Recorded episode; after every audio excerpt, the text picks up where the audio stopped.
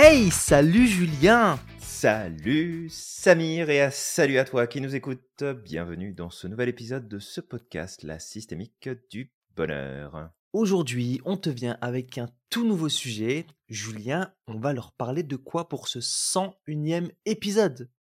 Eh ben écoute, on va commencer euh, ce premier épisode de la nouvelle centaine qu'on attaque avec euh, le sujet des émotions et on va apprendre à faire copain-copain avec nos émotions. Ouais, exactement. Alors, on a déjà fait quelques podcasts sur les émotions, mais là, vraiment, ce qu'on voulait te parler, c'était de l'agilité émotionnelle. Exact. Alors, on va aborder différents points euh, aujourd'hui dans ce podcast et je pense que le premier élément, c'est- la base, quelle que soit euh, Mhm. l'approche que tu veux avoir avec tes émotions, bah, c'est d'apprendre à les écouter plutôt qu'à les refouler. Donc, euh, Samir, est-ce que tu peux justement nous parler de ça comment, comment faire pour les écouter plus et arrêter de les remettre au placard et de les, les stocker parce que c'est pas bon de faire ça? Ouais, exactement. Ben, on aime bien dire à l'Institut Merlin euh, que les émotions sont pas biodégradables. Et du coup, en Tout fait. tout ce que tu vas refouler intérieurement, il va pas disparaître. Alors même si tu penses qu'en les refoulant, bah, ça va s'en aller tout seul, il y a des gens comme ça qui mettent leurs émotions tout au fond, comme ça, et qui se disent de toute façon, ça partira à un moment ou l'autre, et puis je vais oublier. T'inquiète pas, tu vas pas oublier. Ton corps est une mémoire. Et si c'est pas ton cerveau qui va s'en rappeler, c'est ton corps qui va s'en rappeler à un moment ou l'autre, et ça va se traduire forcément par des euh, potentiellement des douleurs, potentiellement des maladies, potentiellement euh, des problèmes autres. Et du coup, en fait, la meilleure stratégie, bah, c'est de, ne- de les extérioriser. Alors quand je dis extérioriser, c'est pas tu piques ta crise, tu sais, devant tout le monde, et puis tu deviens insupportable à chaque fois parce que tu as envie d'extérioriser tes émotions. Mais c'est Ouais. dans un premier temps d'apprendre, avant même de les extérioriser, d'apprendre à les écouter.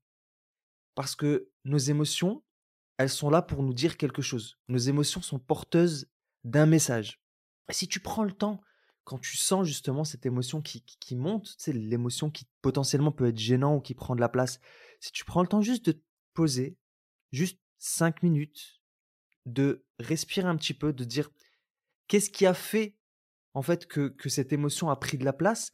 Est-ce que quelque Mhm. chose euh, d'important pour moi a été euh, potentiellement violé ou, ou est-ce que j'ai une valeur qui a été violée? Est-ce que j'ai un besoin qui n'a pas été respecté? Tout à fait, Et ouais. une fois qu'en fait tu sais ce que c'est qui est à l'origine de ça ou le message de ton émotion, à ce moment-là, tu vas pouvoir poser des stratégies et à ce moment-là l'extérioriser. L'extérioriser en, en en parlant, potentiellement, Mhm. ou juste euh, en exprimant car- qu'en ce moment, en fait, ça va pas. Ça va pas ou qu'en ce moment, il y a, y a cette émotion-là qui est, qui est là. Ça va t'aider à te libérer d'une partie de cette charge émotionnelle. Ouais, complètement. Alors, tu vois, par rapport à ça, il y a deux choses qui me viennent. Alors, Ouais. peut-être euh, d'abord euh, une, une petite blague, euh, parce que je la trouve très drôle, donc je vais vous la partager. Ouais. Euh, mais euh, tu dis, faut pas refouler les émotions. Mhm. Et en fait, la blague, elle est très simple, c'est que quand tu refoules tes émotions, tes émotions reviennent et te demandent si t'en refoules pas encore un petit peu. Ok. Est-ce que vous en refou- Est-ce que vous en refoulez pas un petit peu? Hein, hein, Plutôt que revouler, c'est refouler. Voilà, c'était le petit jeu de mots. Je trouve très très drôle. Ouais. Et tu as le droit de dire, toi qui nous écoutes, que c'était nul à chier, il n'y a pas de problème. Je le vivrai très bien. Euh, y a, ça, on va dire qu'il y a de la créativité. C'est pas mal. ouais, c'est recherché. fou un petit peu d'émotion. Voilà, c'est tout. Et la deuxième chose, Samir, bah, c'est justement sur euh, ce côté que toutes les émotions portent un message.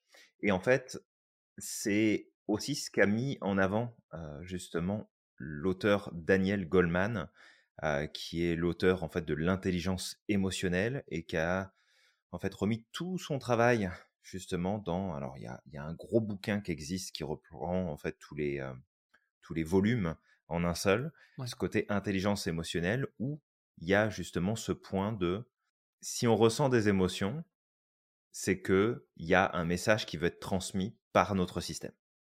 Exactement, euh, Julien. Euh, en tout cas, c'était, je, leur dis, c'était rechercher le, la petite blague et le petit jeu de mots. J'aurais pas fait mieux, je pense. Et aussi, l'un des points, en fait, c'est que pour comprendre nos émotions, ce qui peut être intéressant, c'est d'apprendre à, à détecter les, les récurrences, à observer nos récurrences. C'est-à-dire qu'il y a des choses qui reviennent très souvent.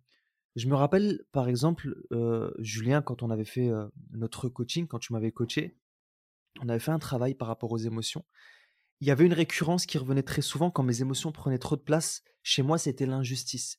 C'est-à-dire que tu m'avais demandé de prendre 4, 5, 6 situations, de, m'observer aussi, euh, où justement mes émotions prenaient énormément de place et, et de voir un petit peu quels étaient les points communs.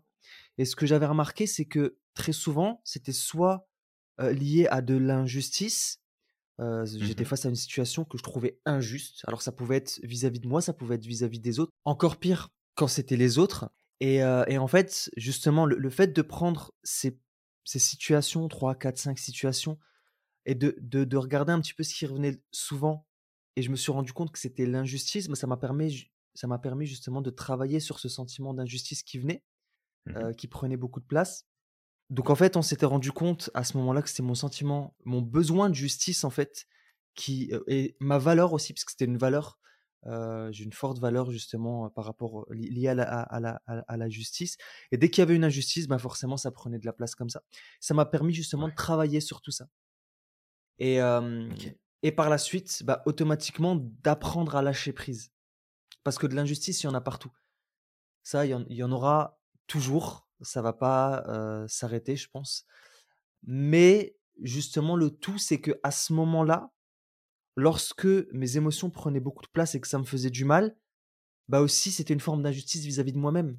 Ces émotions que je n'arrivais pas à gérer, qui me faisaient du mal, que j'étais pas capable de, la, de, de, où j'étais pas capable de lâcher prise. Bah en fait, c'était une mmh forme d'injustice vis-à-vis de moi-même parce que ça me faisait du mal à moi avant tout, surtout face à des situations où je ne peux pas agir. si on reprend ce que disait Pictet, où, et, ça peut être important et intéressant justement pour apprendre à, gérer ses émotions, de faire la différence entre ce qui est entre sous notre contrôle et ce qui ne l'est pas. Et, souvent, en fait, là où mes émotions prenaient beaucoup de place, c'était sur des choses où j'avais pas de contrôle. Et du coup, je tournais en rond et je me faisais du mal. Ouais, bah, voilà. c'est ça. Et puis, tu vois, dans, ce que tu dis, c'est ce côté d'observer donc les récurrences, effectivement, pour repérer où est-ce qu'on a tendance à aller se réfugier, dans quelles émotions on a tendance à aller se réfugier, et prendre conscience bah, que ça nous affecte aussi, parce que c'est pas juste un, sentiment. Après, ça draine plein de choses, ça draine de l'énergie, ça draine des ressources, ça te met dans un état qui peut être plus ou moins long en plus. Donc c'est super important, effectivement. Ouais, exactement. Et, et justement, dans ce que j'ai dit par rapport au fait d'observer les récurrences, j'avais parlé du lâcher prise et le lâcher prise, ça vient souvent aussi des pensées parce que c'est nos pensées en fait qui bouclent. C'est notre cerveau qui cherche à boucler. pourquoi? Parce qu'il veut créer de la cohérence. Il veut avoir raison de la situation, nous expliquer par A plus B pourquoi ça a eu lieu. Sauf que très souvent, c'est juste des constructions de notre esprit parce qu'il nous manque des éléments. Et, tous, tous les arguments qu'on amène par la suite de la personne a agi comme ça parce que ceci, parce que, parce que cela, ça, ça a eu lieu parce que ceci, parce que cela. Tout ça, c'est des constructions de notre esprit et c'est pas aidant et ça nous plonge encore plus bah, dans, nos émotions négatives.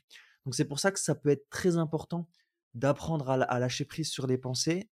Et pour ça, on a cette phrase justement qui est liée au fait, au besoin de cohérence, de quand j'ai envie d'avoir raison là, qu'est-ce que je cherche à faire là en ce moment, justement en, bouclant? Est-ce que je cherche à avoir raison sur les événements ou est-ce que je cherche à être heureux? Tout à fait. Ouais, complètement. Bah, c'est, c'est, vraiment en plus une question qui peut être utilisée dans plein de situations différentes. Parce que toi qui es en train d'écouter ce podcast, c'est probablement pas la première fois que tu nous entends bah utiliser cette question-là. Et le but, c'est vraiment de se recadrer parce que il y a il y, a, tout un tas de biais par lesquels on passe. Et ces, biais peuvent nous empêcher bah, de voir clairement ce qui se produit en nous, ce qui se passe autour de nous, de connecter de la meilleure façon possible aussi avec ce qui nous entoure. Et juste de se poser cette question-là, bah, ça permet de recadrer. Parce que quand on essaye d'avoir raison, c'est notre carte du monde qu'on essaie d'imposer sur les choses, sur les autres. Et qu'en fait, on essaye juste de contrôler ce qui se passe pour que ça rentre. Tu sais, c'est un petit peu comme si tu avais un, un cube dans la main, puis que tu essaies de le faire rentrer à travers un triangle, bon, bah, ça marche pas, quoi. C'est, c'est, c'est pas la bonne forme, ça peut pas fonctionner. Donc, à un moment donné, c'est effectivement, bah, peut-être que ce serait bien que j'essaye de moins vouloir avoir raison et que je m'ouvre un peu plus sur d'autres choses. Quoi. Exactement. Et donc là, on a abordé les récurrences, c'est la base. Si Mmh tu n'arrives pas à observer tes récurrences, bah, tu sauras pas c'est quoi le, le noyau central, le, le point de départ qui fait que ces émotions vont prendre énormément de place, vont t'envahir. Le deuxième, Ouais. apprendre à prendre le recul sur ces émotions avec cette simple question. Honnêtement, elle est très puissante et euh, elle peut l'être davantage, même si on l'a déjà dit, si tu l'accompagnes d'un timer, c'est en te timant, euh, en disant bah tiens, écoute, j'ai envie d'avoir raison, bah je me donne 5 minutes. Mais après, c'est fini. Tout à fait. ouais. Euh, troisième point qu'on a abordé, c'est que ce sentiment peut venir d'un besoin ou d'une valeur qui n'a pas été respectée. Donc c'est pour ça que ça va être important de les connaître. Ouais. Ça va être important Bah, de les connaître. ça, ça va être essentiel hein, parce qu'effectivement, quand tu nommes les valeurs et les besoins, euh, ça fait partie, nous, de ce qu'on appelle les critères. Ouais. Et ces fameux Et c'est pas la critères, vignette. hein. s'ils sont pas respectés, absolument. Et que s'ils sont pas respectés, bah en fait, notre système se doit de nous avertir qu'il y a un problème. Et donc, les émotions qui vont en découler vont être négatives si jamais euh, c'est pas respecté, c'est violé comme tu l'as comme tu l'as évoqué, mais c'est vraiment au, au cœur du processus, ces besoins et ces, et ces, et ces valeurs-là. Et puis, ben, quatrième étape importante pour apprendre à faire preuve d'agilité émotionnelle et euh, de faire copain-copain avec ses émotions, bah, c'est la bienveillance Mhm. vis-à-vis de soi-même. Très important. Ouais, bah c'est sûr, hein, parce que quand euh, tu rentres dans un processus de d'autocritique, de jugement, je devrais pas vivre ça, je devrais pas me sentir comme ça, puis ceci c'est pas normal, et puis là j'aurais pas dû faire ça. Tout, tout ça, Mm. c'est euh, c'est contre-productif parce qu'en fait, qu'est-ce que tu fais? Tu rentres dans ton processus de comparaison interne, tu te compares toi-même à ce qui aurait dû être fait, pas fait, dit, pas dit. Donc tu viens augmenter en fait l'inconfort et le décalage entre les critères, les besoins les valeurs que tu portes au fond de toi et le discours que tu entretiens et en fait le sens que tu donnes à la, aux signaux de reconnaissance que tu te donnes. Tu leur donnes un sens négatif, tu mets l'accent sur les différences et forcément bah, tu vas te sentir encore moins bien et ça sera pas du tout pertinent en fait. Ça va pas du tout aider la machine à, à fonctionner efficacement. Ouais, cl- clairement. Vraiment, la, la bienveillance, ça va être la base. Et, et on le dit souvent, hein, on a, on a cette capacité à être bienveillant vis-à-vis des autres, mais, euh, mais quand c'est vis-à-vis de soi, non. On a cette capacité à trouver des excuses pour les autres, à les rassurer, mais vis-à-vis de nous, c'est non, en fait. C'est le contraire. On est là à Ouais. s'auto-saboter, à s'auto-flageller, à se euh, donner des, des espèces de noms d'oiseaux, tu sais, quand ça se passe pas comme on veut. Et, euh, et c'est pas du tout productif, en fait. C'est la pire chose qu'on puisse faire. Euh, ensuite, justement, on parlait des récurrences. Euh, il faut savoir que les récurrences sont des raccourcis. C'est-à-dire Mhm. que, en fait, c'est des habitudes qui ont été installées au fur et à mesure du temps et qui sont aujourd'hui des raccourcis. Le cerveau, il se dit Ah, cette situation, par exemple, injustice, eh ben, tu réagis comme ça. Tu, tu fais une colère. Voilà, tu fais colère. Mm. Euh, c'est on t'a dit non, eh ben, tu commences à taper du poing sur la table. Ah On non, pas, t'écoute pas de pas, caca nerveux, euh, Samir. Non, non, non, non, non. bah, c'est que des caca nerveux. Que des Non, non, non, non. c'est ça, pas de caca nerveux. Et, euh, et donc, en fait, tout ça, c'est juste des, des raccourcis que ton cerveau a créés parce que tu as reproduit suffisamment de fois cette réaction pendant un certain moment. Et, euh, et lui, en fait, bah, c'est OK. Ça égale ça. Un algorithme. En fait, on a déjà parlé des algorithmes. Donc, en fait, trouver les récurrences, c'est décoder l'algorithme qui est déjà présent. Et Ouais. ça, malheureusement, les raccourcis, ce que ça fait, c'est que ça nous enferme dans une fausse réalité. Ça nous enferme aussi dans notre carte du monde, une carte du monde qui est obsolète. Parce que à partir du moment où le cerveau va faire des raccourcis, de telle situation ressemble à cette situation précédente, donc tu vas réagir de cette manière-là, sais, il fait des comparaisons, sauf que chaque situation est différente. Oui. Oui, Donc c'est une ça, réalité biaisée. ça, ça- ça, le cerveau, euh, il, est OK pour chercher la différence. Puis d'ailleurs, il est très très bon pour chercher la différence, surtout avec ce qu'il connaît déjà, puis se mettre en résistance avec ça. Mais comme tu dis, il va privilégier la simplicité et la facilité, et il va préférer en fait s'appuyer sur ce qu'il connaît déjà, hein, de toute façon. Clairement. C'est ça. Exact. Et bah justement, Julien, il y a mmh, le cerveau. Alors, on parle souvent de deux systèmes dans le cerveau. Je ne sais pas si c'est des études qui ont évolué, si ça a changé, parce que souvent, on, les études avancent très très vite. Des fois, on, apprend des choses. C'est comme pendant un moment les deux cerveaux. Il y a des personnes qui, en parlaient beaucoup. Maintenant, ça, a évolué. Ouais, cerveau droit, cerveau gauche. Effectivement, c'est plus. Mmh c'est plus du tout d'actualité. Mais on parle aussi des deux systèmes, donc le cerveau lent et le cerveau rapide. Donc ça, je, pense que ça n'a pas forcément changé. Mais est-ce que tu veux peut-être nous en parler du cerveau lent et, du cerveau rapide? Oui, bah en fait, le cerf-volant, c'est une activité qui est très ludique. On peut faire ça avec les enfants. Il faut juste qu'il y ait suffisamment de vent. J'ai dû bouffer du clown ce matin, je, ne sais pas. donc, euh, donc ouais, cerveau rapide, cerveau lent. En fait, nous, on, fait le lien, alors que ce soit pour les cours de Sofro ou les cours de PNL, on fait le lien avec ce qu'on appelle l'index de conscience ou l'index de computation où finalement il y a les trois parties qui sont en jeu, c'est-à-dire les comportements, les pensées et les émotions. Et en gros, le cerveau rapide, c'est celui qui va passer directement de la perception de l'information à la réaction. Et en vrai, on peut avoir soit réaction physique qui passe par le comportement, et là, ça peut être une posture qui change, la gestuelle, une action, mais ça peut être aussi le fait de dire quelque chose, donc quelque chose qui est observable de l'extérieur. Ou alors, ça peut être aussi, bah, je vais dans ma tête et puis là, j'ai le hamster qui commence à courir dans sa roue, mais c'est en mode réaction. C'est pas moi qui dirige le truc. Donc ça, c'est le cerveau rapide. Enfin, le circuit rapide. Et ce qu'on appelle le cerveau lent, alors souvent on fait ce, jeu de mots là, mais le cerveau lent ou le circuit lent, c'est en fait que l'information prend le temps de transiter dans toutes les parties de l'index de conscience ou de computation. Donc je reçois une info, j'ai une réaction émotionnelle qui se déclenche, et ensuite, bah, j'analyse ce que je veux en faire, et là seulement je choisis le comportement, l'attitude ou le, type de réflexion que je vais entretenir vis-à-vis justement de, cette, euh, de ce déclencheur-là. Alors peut-être comme on parle de ça, très rapidement revenir sur les parties principales du cerveau qui entrent en jeu. Parce qu'effectivement, tu as évoqué le, la théorie des deux cerveaux, donc cerveau droit, cerveau gauche.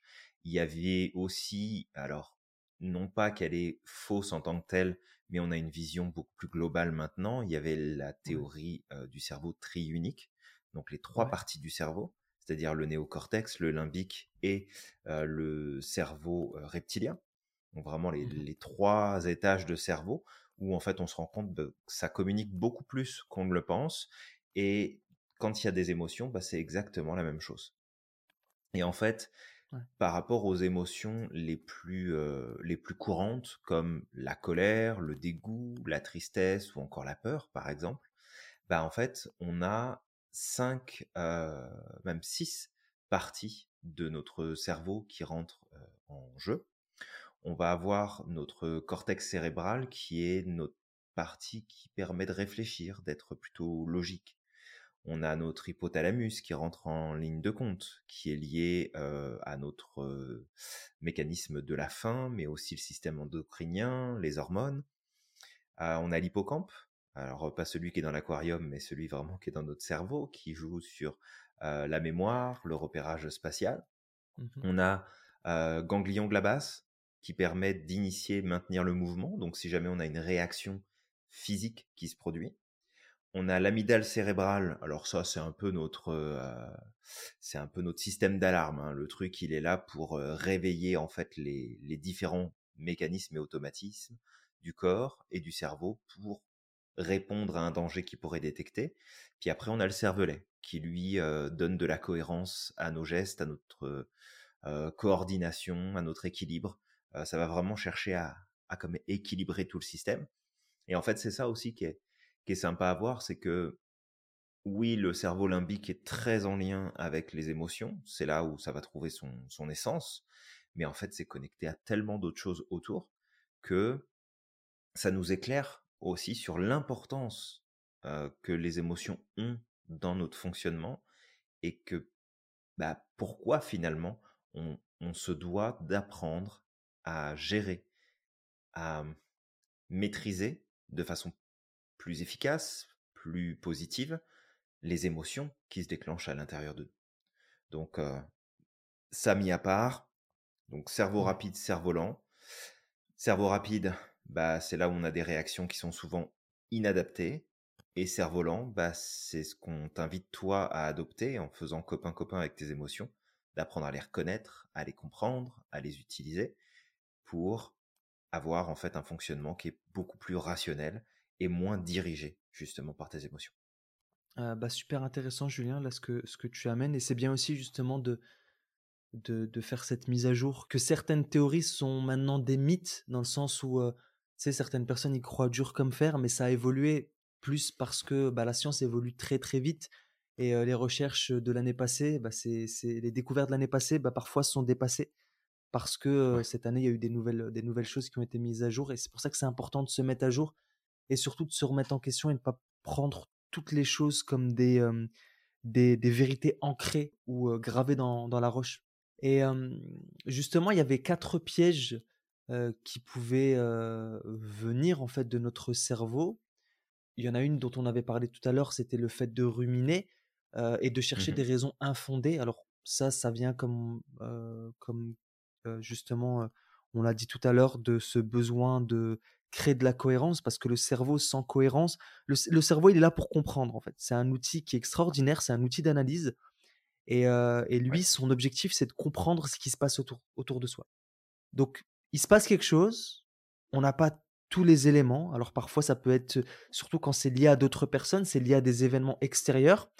Euh, nous, on perçoit cet événement au travers de nos sens, les yeux, l'ouïe, euh, nos sens en règle générale. Et donc on en fait une analyse, sauf que cette perception, c'est potentiellement 2 à 3% de la réalité parce qu'on ne perçoit pas tout. On perçoit certaines choses, puis après derrière, il y a le cerveau qui va filtrer en fonction de ce qu'on connaît ou ce qu'on ne connaît pas. C'est pour ça qu'on dit souvent qu'on ne peut voir chez les autres, par exemple, que ce qu'on connaît déjà. Euh, quelqu'un qui ne sait pas ce qu'est le vol ne saura pas mettre de mots, par exemple, sur, euh, sur le vol. Euh, le fait de voler quelque chose, par exemple. Donc en fait, le cerveau va trier en fonction de nos critères, en fonction de ces choses, et il va mettre des choses en, quelque sorte plus en priorité par rapport à d'autres. Et tout ça, en fait, ça va nous pousser justement à trouver des raisons mmh qui sont mmh généralement infondées parce que c'est juste lié à une contre-projection de notre cerveau, de choses qu'on a potentiellement connues, qu'on a déjà vues, qu'on a déjà expérimentées dans notre vie, sauf que, encore une fois, comme on l'a dit tout à l'heure, chaque événement est différent il se peut que tu as vécu quelque chose il y a 10 ans et ce que tu vis là aujourd'hui est totalement différent parce que c'est pas la même personne, c'est pas le même contexte, c'est pas le même environnement. Et du coup, mmh. tu vas trouver des similitudes potentiellement là où il y en a pas, ou alors tu vas vouloir faire coller tes croyances, ta vision sur ce qui se passe actuellement. J'espère que c'est clair, d'accord Parce que je pars un peu, un peu, je pars un peu loin.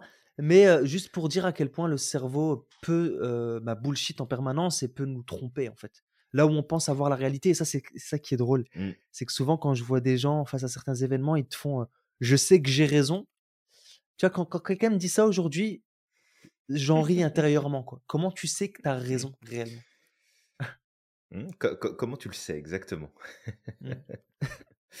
Mais tu vois, pour, pour peut-être continuer dans, dans cette voie-là, c'est, c'est vraiment d'intégrer à quel point on, on vit au quotidien, toi qui nous écoutes, puis euh, toi Samir, moi aussi, n'importe qui là, mmh on vit dans une, une réalité qui est construite par nos sens, parce que nos, nos cinq sens ne font pas que recevoir de l'info, ils en envoient mmh. énormément aussi, euh, pour conditionner finalement euh, bah, quoi on accède.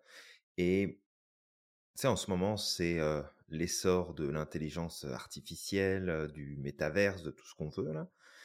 Et des fois, je, je, m'éloigne un petit peu 30 secondes là, mais des, des, fois, ça me fait rire de, de voir les gens qui disent oui, mais dans ce cas-là, on sort complètement de la réalité, on est complètement déconnecté. Mais en fait, c'est on, est déconnecté. On, est beaucoup plus connecté à notre propre réalité, à notre vision des choses, que à la réalité objective du monde et de ce qui se passe autour de nous. On est tellement filtré, on filtre plus exactement tellement les choses que de toute façon, on ne fait que respecter les mécanismes de base de notre cerveau qui sont en partie, il n'y a pas que celui-là, hein, mais de créer de la cohérence en permanence. Et nos émotions sont là pour remettre de la cohérence. Parce que il faut bien comprendre ici que quand on vit des émotions qui sont positives, et en fait quand on regarde les émotions de base, il n'y en a pas 36, hein, des émotions de base.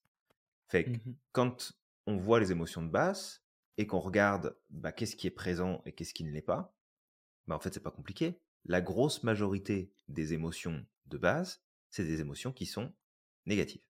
Ah oui. La mmh. grosse, grosse majorité. La seule émotion qu'on peut considérer comme étant neutre parce qu'elle peut passer d'un côté ou de l'autre à tout moment, c'est l'émotion d'étonnement, de surprise. Mais sinon, mmh on a deux émotions qui sont positives et toutes les autres, c'est de la peur, c'est de la tristesse, c'est du dégoût, c'est de la colère, c'est de l'hypervigilance, c'est de l'attention poussée au maximum. Et en fait, notre cerveau, il est fait pour repérer le danger, il est conçu comme ça. Mmh. Maintenant, vu que notre système, son rôle premier, c'est de créer de la cohérence, bah, les émotions, c'est un moyen de le faire. Parce que si je vis dans un monde où les choses se passent comme je le souhaite, selon mes propres critères et ma carte du monde, est-ce que je vais me sentir bien ou pas? Bah oui, je vais vivre des émotions qui vont être positives à ce moment-là. Et en fait, mon cerveau, mon corps va me dire, regarde ce que tu es en train de vivre, là, ça se passe bien, puis c'est cool. C'est mmh. confirmation que tout va bien. Mais dès qu'il y a quelque chose qui va sortir de nos attentes, de nos croyances, de nos critères, de nos valeurs, de nos besoins, de tout ce qui se passe en nous, bah là, c'est des émotions négatives qui vont embarquer. Et mmh de ne pas les écouter, de ne pas les accepter, de ne pas être dans la bienveillance vis-à-vis de soi, comme on le disait tout à l'heure, bah ça veut dire qu'en fait, t'écoutes pas. Tu t'écoutes pas, t'écoutes pas ton système qui est en train de te dire la version du monde dans lequel on est en train de vivre là ne me convient pas ça ne respecte pas mes valeurs, ça respecte pas mes besoins, ça respecte pas mes critères. Alors, le cerveau, comme tu l'as dit, Samir, il va faire en sorte de vouloir avoir raison. À nous d'apprendre à lâcher prise là-dessus pour comprendre qu'il y a quelque chose qui marche pas, mais aussi voir quelles sont les actions ou les changements qu'on peut apporter pour rééquilibrer le système. Ah, le cerveau, il, euh, c'est une, une machine extraordinaire, mais euh, mmh quand ça veut faire du bullshit, ça en fait. Mais après, c'est derrière, il y a un besoin. Le besoin, c'est justement la survie. c'est ça qu'il faut garder à l'esprit. C'est pas.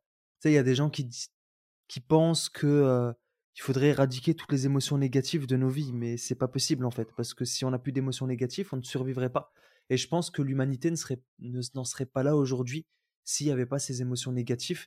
Le besoin principal, justement, c'est de nous permettre de survivre et de, et de vivre le plus longtemps possible.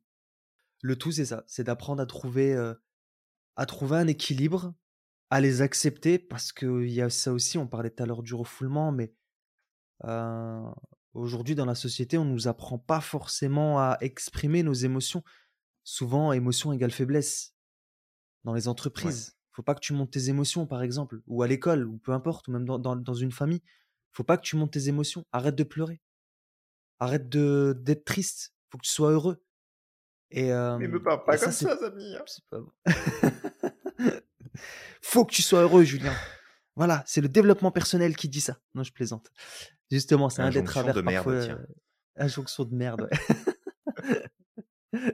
si je veux bouder, je boude. Voilà, c'est tout. Voilà, tu, tu, fais ce que tu veux. Quand même le droit de bouder, non? ce que tu veux. On peut pas être tranquille. Ça fait du bien parfois. Petite session de boudage. Ouais, pas, pas, pas, pas longtemps quand même. Pas longtemps. Ouais, pas longtemps. Juste un petit peu donc voilà, et, et aussi peut-être un, un, autre point important, parce que on parle des émotions négatives, mais ça nous amène à quoi? Parce que justement, l'objectif, c'est quoi? C'est de nous aider à survivre le plus longtemps possible. Ça, ça amène son mmh lot de points négatifs, tels que l'anticipation, le fait de toujours anticiper, le fait d'imaginer toujours le pire, les pires scénarios. Pourquoi? Comme son nom l'indique, c'est un besoin d'anticipation pour pouvoir s'adapter. Mais le problème, c'est quand ça prend trop d'ampleur, bah, ce que ça peut faire, c'est mmh que ça peut amener de l'anxiété derrière et ça peut nous installer dans des émotions encore plus négatives qui vont s'installer dans la durée. Donc ça, ça va être important aussi, justement, de faire attention, de pas euh, tomber dans ce piège de tout le temps anticiper, anticiper, anticiper. Parce que ça nous coupe du présent. Et peut-être, Julien, justement, euh, euh, rapidement, en quelques mots, la dernière fois, il y avait eu cette, cette question. C'est quoi la différence entre le stress et l'anxiété? Ok, alors c'est deux sujets effectivement qui sont, qui sont importants. le stress et l'anxiété, en fait, on, on, peut les distinguer et en même temps, ils sont interconnectés. Dans le sens mmh où vivre de l'anxiété amène à vivre un état de stress. Mais le stress est provoqué par la présence d'anxiété. L'anxiété, c'est avant tout une anticipation orienté négativement sur des conséquences futures, sur des actions, sur des décisions, sur des choix, sur des relations, peu, importe ce que c'est. C'est vraiment une projection qui est orientée vers le futur et de façon négative.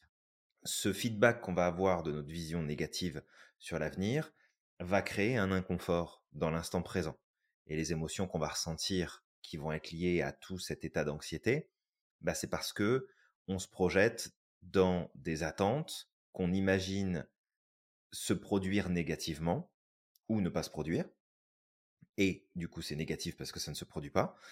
Et dans ce cas-là, bah, par notre simple projection, on crée un événement fictif, certes, mais c'est un événement auquel on est connecté et on ressent à ce moment-là des émotions et des sentiments qui sont là pour nous indiquer que faut faire quelque chose faut agir. Parce que de toute façon, toutes les émotions, elles veulent quoi? Elles veulent qu'on passe à l'action, qu'on prenne une décision, qu'on apporte un changement, qu'on s'ajuste, qu'on bouge.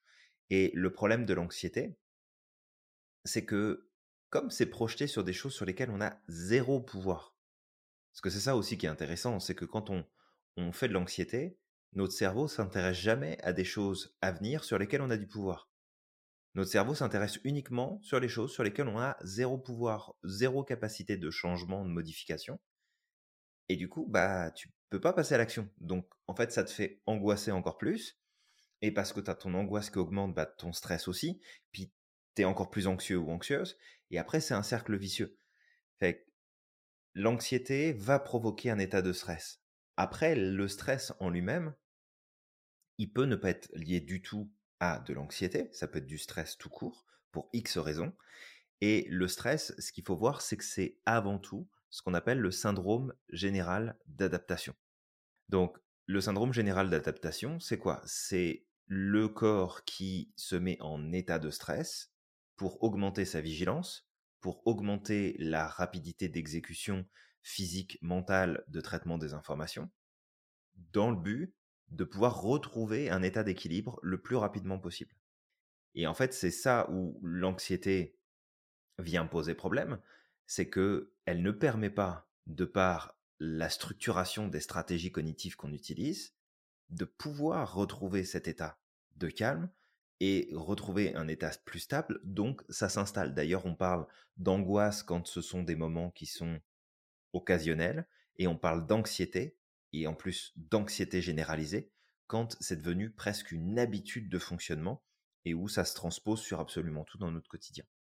Donc, les émotions, elles sont au cœur de nos process de stress, elles sont au cœur des process d'anxiété et d'angoisse, elles sont au cœur aussi de l'état dépressif, mais elles sont toutes là, à chaque fois présentes, pour dire, il y a quelque chose qui marche pas vis-à-vis de ta carte du monde, soit tu mets ta carte mmh. du monde à jour, et là, bah, ça va aller mieux, Soit tu veux maintenir ta carte du monde telle qu'elle et donc avoir raison, mais dans ce cas-là, il faut que tu passes à l'action pour amener un changement qui se fait sur le monde extérieur.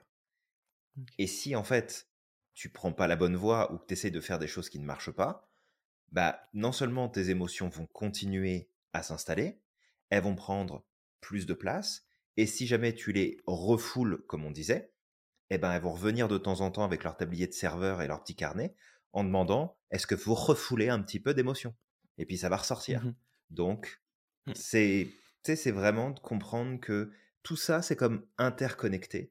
Donc, je ne sais pas si j'ai répondu à la question. Tu me dis, Samir, si je suis pas parti trop loin. Non, non, je pense que je pense que tu as répondu à la question et un peu plus, donc c'est cool. sais, je, je- pense qu'on aime bien quand euh, quand il y a un peu plus, toujours. Parfait. C'est important. On aime ça, donner plus. On est généreux. Exactement. Bah écoute, c'est hyper important et puis c'est cool, ça permettra justement de faire la différence entre, entre les deux. Et ce que j'allais potentiellement ajouter, c'est qu'on on en avait parlé tout à l'heure, mais de rentrer un peu plus dans les détails, c'est le fait d'apprendre à verbaliser.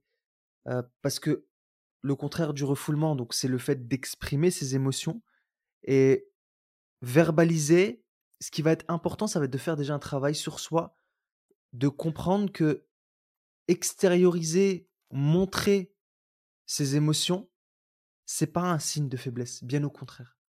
C'est beaucoup plus difficile, encore plus dans la société dans laquelle on vit aujourd'hui, justement, de, euh, de, de, de, montrer ses émotions, d'exprimer ses émotions aux autres, que justement de les refouler. C'est un signe de courage.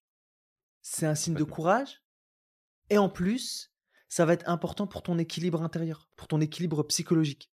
Donc, euh, donc ça va être important, effectivement, soit bah, d'oser le dire, d'oser dire, bah, tu as le droit d'exprimer de la colère, tu as le droit d'exprimer de la tristesse, tu as le droit d'exprimer du dégoût euh, face à certaines situations, parce que tu es un être humain, justement, parce que tu es un être humain et, et les émotions, ça fait partie de ce qu'il y a de plus beau chez nous, même si justement on met parfois l'étiquette d'émotions négatives, émotions positives, mais en vrai les émotions en soi sont pas mauvaises.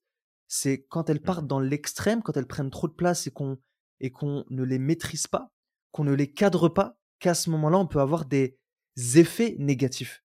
Mais en soi les émotions sont pas négatives. La colère a un but, la tristesse a un but, c'est ok. Oui, on peut on peut peut-être même donner quelques exemples justement de, de messages des émotions parce que ça permettra sûrement de comprendre un peu plus. Là, tu parlais de la tristesse, je crois, à un moment donné. Ouais, la tristesse. ouais. fait l'état de tristesse, par exemple, c'est le fait que notre système nous invite à accepter le fait que quelque chose se termine et qu'on part vers un renouveau. D'ailleurs, le fait de pleurer, par exemple, qui est un mécanisme qui est lié aussi à, à nos émotions, et c'est important de le vivre. Le fait de pleurer, c'est aussi un moyen pour le cerveau de nettoyer finalement le système, pour pouvoir dire je fais table rase, et maintenant je laisse autre chose s'installer. La colère, c'est de reconnaître effectivement qu'il y a des choses qui n'ont pas été respectées et qu'il y a une injustice intérieure qui est à combattre. Mais, c'est ça qui est intéressant aussi avec la colère, c'est qu'il est aussi, elle est aussi, cette émotion, une stratégie pour retrouver un état de certitude intérieure. C'est-à-dire que des fois, on passe par le sentiment de colère, alors qu'en fait, bah, le vrai sentiment, ce serait peut-être de la peur, de l'inquiétude, de l'anxiété, par exemple. Parce que la colère, en fait, est une stratégie pour retrouver l'espace d'un instant de la certitude. Parce que si toi qui nous écoutes, tu t'es déjà mis en colère ou que tu as déjà vu quelqu'un se mettre en colère, il n'y a pas plus sûr et certain, certaine de lui ou d'elle qu'une personne qui est en colère. La personne qui est, en, qui est en colère, elle affirme son point de vue, elle est campée sur sa position et elle dit que les mmh. choses doivent être comme ça et pas autrement. Donc c'est un retour à l'état de certitude qui peut en fait être une réponse à un sentiment de peur, par exemple sais, on, pourrait limite finir ce podcast comme ça, au travers de tout ce qu'on t'a partagé. C'est que tes émotions sont tes amis. Et euh, tu sais, si tu euh, refoules tes amis, au bout d'un moment, qu'est-ce qu'ils font? Bah, Ils finissent par euh, te tourner le dos et puis et puis t'entends plus jamais parler d'eux. Donc vraiment, prends-les comme tes amis, apprends à les écouter, apprends à discuter avec eux, apprends à les exprimer, apprends aussi justement à être tu sais, à ne pas en avoir honte, en fait. Parce que quand tu as honte de tes amis, c'est la même chose. Tu sais, au bout d'un moment, ils vont se sentir que tu les prends pour un, un lapin de trois semaines et puis, tu sais, ils vont finir par te tourner le dos à jamais. Donc, ça fait partie de toi, ça fait partie de ta beauté, ça fait partie de ton authenticité. Et, et le tout, c'est, c'est d'apprendre à les accueillir, d'apprendre à les gérer et de les transformer. Parce que sache que des émotions transformées, bah, ça peut te donner une énergie de malade, justement, pour pouvoir avancer. Et ça me rappelle ce bouquin, justement, un jour, peut-être que ce serait sympa de d'en faire un podcast, mais ce livre de du petit-fils de Gandhi, je crois que c'est Arun Gandhi, Mmh mh. et heu, c'était le pouvoir de la colère en fait, où, heu, où Gandhi expliquait à quel point comment on pouvait recycler la colère pour en faire une énergie qui pouvait nous permettre de déplacer des montagnes. Parfait Samir, merci pour, heu, ce partage justement de de titres de livres qui peut, heu, nous permettre d'aller, plus loin. Petit rappel sur effectivement, l'autre livre que j'ai évoqué tantôt, L'intelligence émotionnelle par Daniel Goleman. Alors pas Goldman comme le le musicien chanteur, mais le compositeur, mais, heu, Goleman, G-O-L-E-M-A-N. Mmh Hem, donc ça, ça peut être intéressant et puis bien sûr, bah, notre, formation sur la gestion des émotions Oui, et du stress qui est ouais. disponible et on remettra peut-être, le lien, justement dans le podcast si jamais ça t'intéresse de suivre ce parcours de formation pour en apprendre un peu plus à ce sujet. Ouais, exactement. Et on te reparle de tous ces sujets, mais plus en profondeur, comme le cerf-volant, le cerveau rapide, les valeurs, justement, on travaille sur le, les valeurs, les détecter, euh, les comprendre, le, le message des émotions. Donc vraiment, c'est une formation qui est euh, très très complète et qui, euh, on le pense, va t'aider justement à, à avancer et puis à créer plus d'harmonie dans, dans ta vie au quotidien. Parfait. Donc avec tout ça, je pense que tu as pas mal d'informations entre les mains. On espère que ce sujet-là, ce qu'on avait déjà abordé, est maintenant encore un peu plus clair pour toi et qui t'apporte Ouais. plus de précision et de compréhension sur ce qui se passe à l'intérieur de nous avec nos émotions. On va te retrouver euh, bah, pour un prochain épisode très bientôt. Mhm. Exactement. N'oublie pas de liker, de commenter et de partager ce podcast si tu l'as trouvé utile et intéressant, parce que potentiellement il pourrait être utile pour d'autres personnes. Et, euh, et aussi, ben, ce qu'on aimerait te, te dire, c'est de croire au maximum en ton potentiel et d'être incroyable chaque jour. Exact. N'oublie pas à quel point tu es magique et que tu as le pouvoir de réaliser absolument tout ce que tu souhaites. Et on te dit à la À la prochaine. prochaine.